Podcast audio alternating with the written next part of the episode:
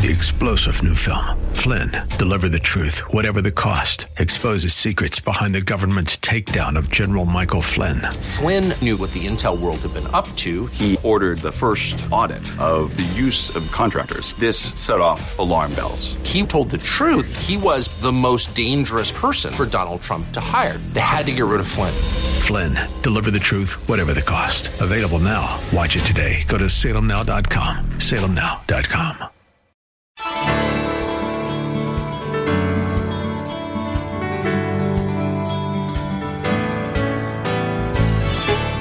Good evening, I'm Kyle Welch, and welcome to Lift Up Jesus with Pastor Dudley. We are here every night at this time on KKLA to share the good news of Jesus Christ and to lift up his name to the entire city of Los Angeles. No matter if you are listening tonight from your car or at home or in your place of work, we believe that tonight's sermon from Pastor Dudley will be a blessing to all our listeners. So if you can, get out your Bibles and let's join Pastor Dudley right now with tonight's message. Many years ago in this church, there were 4 siblings, and they were all just babies. And their dad was our worship leader.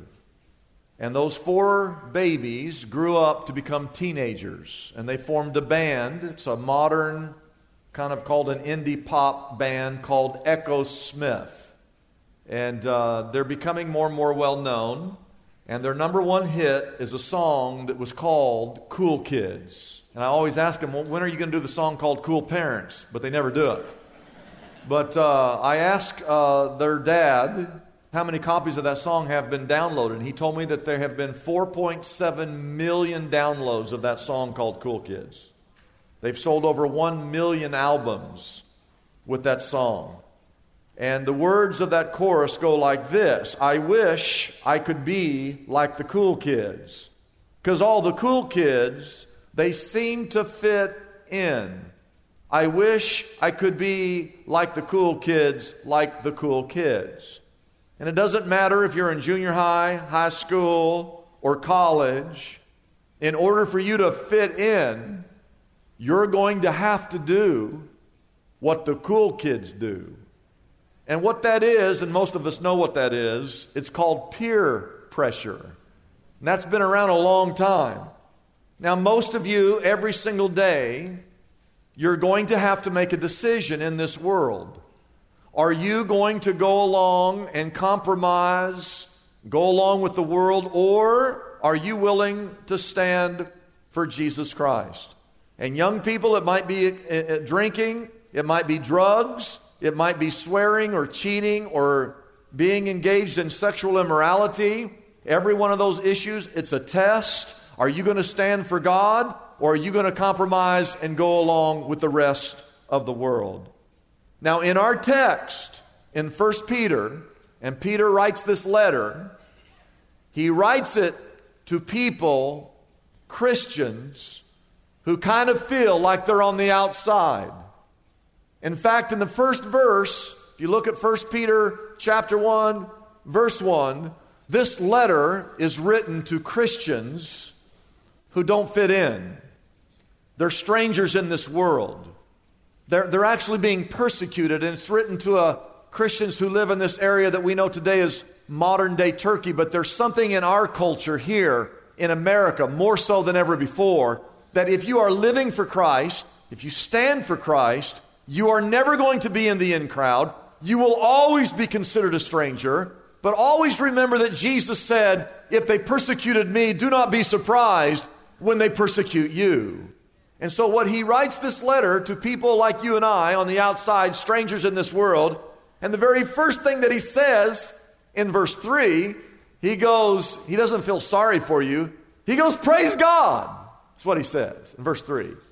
You feel a little strange? You feel like the world is kind of shoving you to the side? Praise God, the Father of our Lord Jesus Christ. In his great mercy, he has given us what's called a new birth into a living hope through the resurrection of Jesus Christ from the dead. Now, I have to say this before I go on. Most people in this world have little or no hope of any kind. Even those kids that look like they're the cool kids, deep inside, they are empty, they are lonely, and they're full of anxiety. And what Peter says in verse 3 is, as a Christian, you don't need to fret, you don't need to worry or fear, because through Jesus Christ, we have been given a living hope. Number one, write this down. He says we, those of us that are strangers in this world, we're the ones who have a blessed future. Not the cool kids. It's us, those of us that are strangers in this world, that do not feel at home in this world. Verse number 3, I want to read it to you again. Verse 3, 4, and 5. Praise be to God, the Father of our Lord Jesus Christ. In His great mercy, He's given us a new birth into a living hope through the resurrection of Jesus Christ from the dead. Verse 4, and into an inheritance that can never perish, spoil, or fade, being kept in heaven for you, who, verse 5, through faith are shielded by God's power until the coming of the salvation that is ready to be revealed in the last time. Write this down in your notes. The first thing that He's given us is a living hope. A living hope. When you decide to believe in Jesus Christ and His death and His burial and His resurrection, and you understand that Jesus Christ conquered the grave, then you realize that no matter what happens to you here in this life, that if Jesus Christ resurrected from the dead, that one day you too will resurrect from the dead. Therefore, nothing in this world really truly matters to you or should cause you to get down, because you have hope in the Lord Jesus Christ and the resurrection of Him from the dead. You have to have hope in order to keep going in this world. The second thing that He says about our future, write this down, is you have been assured an incredible inheritance. Peter says, even though you're a stranger in this world and you're an outsider and you don't fit in, he says, I want you to know that you have a mansion that is reserved for you in heaven. You might be a poor beggar on this earth with no place to even lay your head. You might not have much here on this earth when you look at everybody else, but he wants you to know in heaven you have an incredible inheritance. He says in verse 4, it will never perish, it will never spoil, it will never fade. And then he said this, it's being kept in heaven for you. And that word kept is a word that means reserved. Your mansion in heaven is being reserved for you if you're a believer. And then he says in verse 5, who through faith, how many of you have faith? Raise your hand if you have faith. Okay, he's talking about you. You who through faith are shielded by God's power until the coming of the salvation that is ready to be revealed in the last time. The word shielded is a military term. It means that your reservation is being guarded by the armies of God. Number 2, write this down. You're the ones who are actually the victors. You're not the victims, you're the victors. You start to feel like a victim after a while if you're a Christian in this country. But you're not a victim, you're a victor, you're victorious. He says in verse 6, and this you, everybody say you. He's talking about you, those of you that are strangers in this world. You should greatly rejoice. Though now, for a little while, you may have to suffer grief and all kinds of trials here on this earth.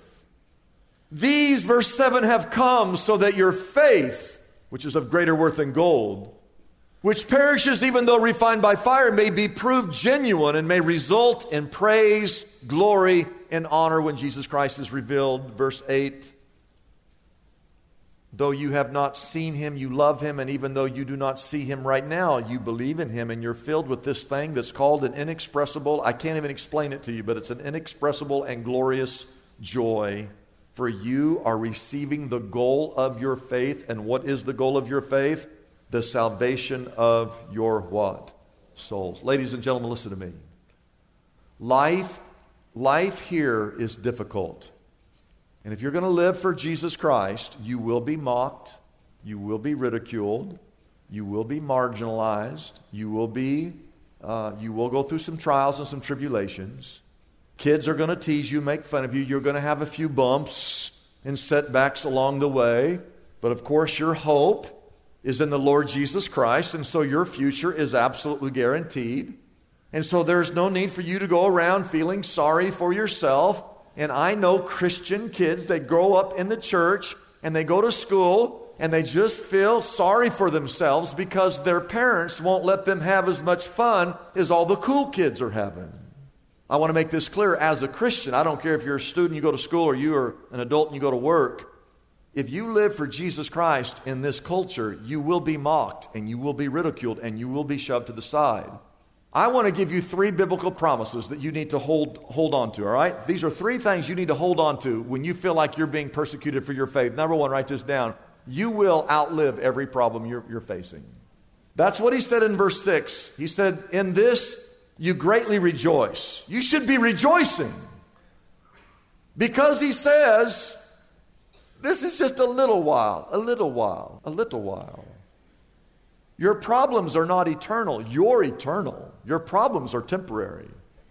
And right now, some of you are being swallowed alive in your problems. You need to realize that God has already promised you victory over those problems and that you will way outlive any problem that you're facing right now. Secondly, write this down. That problem that you're going through is actually purifying you. That trial, read James chapter 1, that trial is actually a blessing to you. Don't look at your problems as burdens. Look at your problems as blessings. He uses this illustration in verse 7, your faith of greater worth than gold, which perishes even though it's refined by fire. Gold is refined by fire, may be proved genuine, and may result in praise, glory, and honor when Jesus Christ is what? Revealed. Let me explain. A goldsmith, he takes the gold. It has all kinds of impurities in it. And so he has to get this fire really hot, and he puts the gold on top the fire. And when it gets really hot, the impurities rise to the top, and then he brushes off all of the impurities. And he just keeps doing this process until the gold is pure. And he just keeps knocking off as it comes to the impurities. He blows it off, scrapes it off. And you say, well, how long does he do that? Well, he does it until he can see his face in the reflection of the gold or the silver. So he knows then that is purified, right? You say, what's that got to do with me? A lot. When you're going through your trials and your problems, you know what God is doing? He's getting rid of all the impurities in your life. You say, well, how long do I have to go through this trial? Oh, God's just going to keep getting rid of all the impurities in your life. Well, when's he going to stop? Well, when he can see a reflection of Jesus Christ in you, that's when he's going to stop. God's not trying to hurt you through that trial. God is trying to bless you and help you through that trial. And the third promise, write this down, is joy that the world has no way to even figure out how you have such joy in the midst of such difficult and such trial. He says in verse 8, though you've not seen him, you love him. We've never seen God, but we love him. Even though you do not see him now, you believe him. And if you believe in God, then you are filled with this thing called an inexpressible and glorious joy, for you are receiving the goal of your faith, the salvation of your souls. And what he's saying there is there's nothing. There should be nothing. Everybody say nothing. There should be nothing in this world that can get you to a place or to a point or to a state of mind where you don't have joy. Regardless of the storm, regardless of the trial or the difficulty or the problem, God has an inexpressible, unexplainable joy that will just wash over you. Now, everyone else might be freaking out at what's going on, but you're right there in the midst of the storm. You're cool, calm, and collective. How's that possible? Well, because you've put your faith in Jesus Christ, and you know ultimately that this reservation has all been set up, and so I just know God's going to work through this trial. Amen? I have two options. You're going to go to Miami, Florida. So you go down to LAX and you go to a ticket counter and you say to airline A, you say, "Do you have a flight to Miami?" And they go, "We do have a flight to Miami. Would you like to be on the flight?" And you go, "Well, is there any turbulence today?" And the person behind the counter goes, "Oh, there is all kinds of turbulence. I will tell you this right now. If you get on this plane to go to Miami, there's a lot of turbulence. You're going to have to leave your seatbelt on. You might get a little seasick, but or airsick." He says this, "I guarantee you that we'll get you safely to Miami. Do you want to buy a ticket?" And you go, "Hold on one second." You go over to airline B and you say, "Hey, do you have a flight to Miami?" And they said, "We do have a flight to Miami." And then you say, "Is there any turbulence?" And they go, oh, "We can guarantee you absolutely no turbulence whatsoever. However, we want you to know that we may have difficulty landing the plane." You go, "What are you talking about?" "Well, the last two planes actually crashed, and the plane that you're on, the wheels, for some reason, they don't come out of the plane, but we guarantee you there's no turbulence." Now, I want to ask you, you have airline A, lots of turbulence, but you're going to land safely, or airline B, no turbulence, but no guarantee of landing. Which plane do you want to be on? Are you sure? Oh, I'm sure. And I want you to understand, some Christians, they want a life with no problems. There is no such thing. You go through life as a Christian, I guarantee you, you're going to have turbulence. And people are going to be against you, especially when you stand up for the things of God. But you stay on board because that flight is guaranteed to land you safely in heaven. You stay on that flight.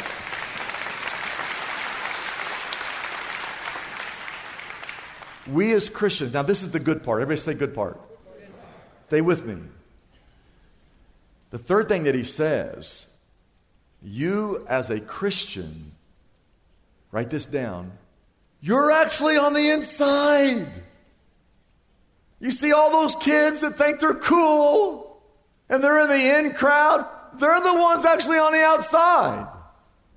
And those of us that are Christians, the world makes you think that you're on the outside. You're actually the cool kid. So I want to read this. This is hard. Some of you, when you first read this, you're going to go, "I don't understand that." So I want to explain it to you. Look at verse 10. We're going to read verse 10, 11, and 12. Concerning this salvation, what salvation is he talking about there? What salvation is he talking about? Anybody know? Go up to verse 9. You are receiving the goal of your faith, the salvation of what? Your soul. So verse 10, concerning this salvation, what salvation is he talking about? He's talking about your salvation. So he's writing this, just pretend this is an email. He wrote this email to you. This is for you. Those of you that feel strange in this world because you're a Christian. Concerning this salvation, the prophets. Who are the prophets? Those are those guys way back in the Old Testament. Daniel, Isaiah, Jeremiah, Hosea, Habakkuk, all those Old Testament prophets. Hundreds of years ago, they spoke of the grace that was coming to you, those of you here. They searched intently with the greatest care, verse 11, trying to find out, see, because they didn't know. They were trying to find out the time and the circumstances to which the Holy Spirit of Christ in them was pointing when he predicted the sufferings of Christ and the glories that would follow. Stay with me. It was revealed to them, the prophets, that they were not serving themselves, but you. Everything written back there in the Old Testament was for you. When they spoke of the things that have now been told you by those who have preached the gospel to you by the Holy Spirit that was sent from heaven. And then it says this, even angels long to look into these things. What's he talking about? He's saying that you, if you're a Christian here today and you've put your faith in Jesus Christ, that all of those prophets and even the angels in heaven have longed to know what you have already received, that faith comes through Jesus Christ and believing in His resurrection. And if you have accepted Christ and you are a believer, you are in the in crowd. You are what the prophets and the angels have longed to know about. It's been given to you. Not to anybody else, but to you. Jesus said it this way in Matthew 13. Look at these words. Jesus said, "For I tell you the truth, there are many prophets and righteous men who long to see what you see, but they never saw it. They long to hear what you hear, but they never heard it." And what Peter is saying is that people might call you strange because you're a Christian. You might feel like you're on the outside at school or at work or in this culture. But the truth is, you are on the inside, because we know about that which even the angels and the prophets never understood. That Jesus and faith in Him comes to all who believe. So if you are a disciple of Jesus Christ, listen, this week at work, at school, when you go to school, all around you, I call them, all the other kids, I call them petty little tyrants. And if you look at them, the way they dress, the parties that they go to, their social media, trying to get as many followers as they can, you know what they're doing? They're all building their own little kingdoms. And they'll come to you and they'll say, "Hey, you want to be a cool kid? Come be a part of my kingdom. Dress like this. Talk like this. Hang out with kids like this." They're trying to draw you into their kingdom.